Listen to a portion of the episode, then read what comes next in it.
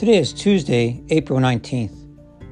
O foolish and senseless people, who are so deeply entrenched in material things as to have no feeling or desire except for the pleasures of the flesh. When death comes, then they will realize how utterly worthless were the things they loved so much.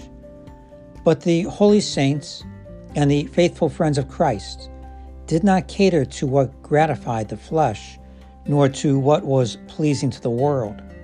They set their sights and placed all their hopes on eternal joys, for fear that loving visible things might draw them downward.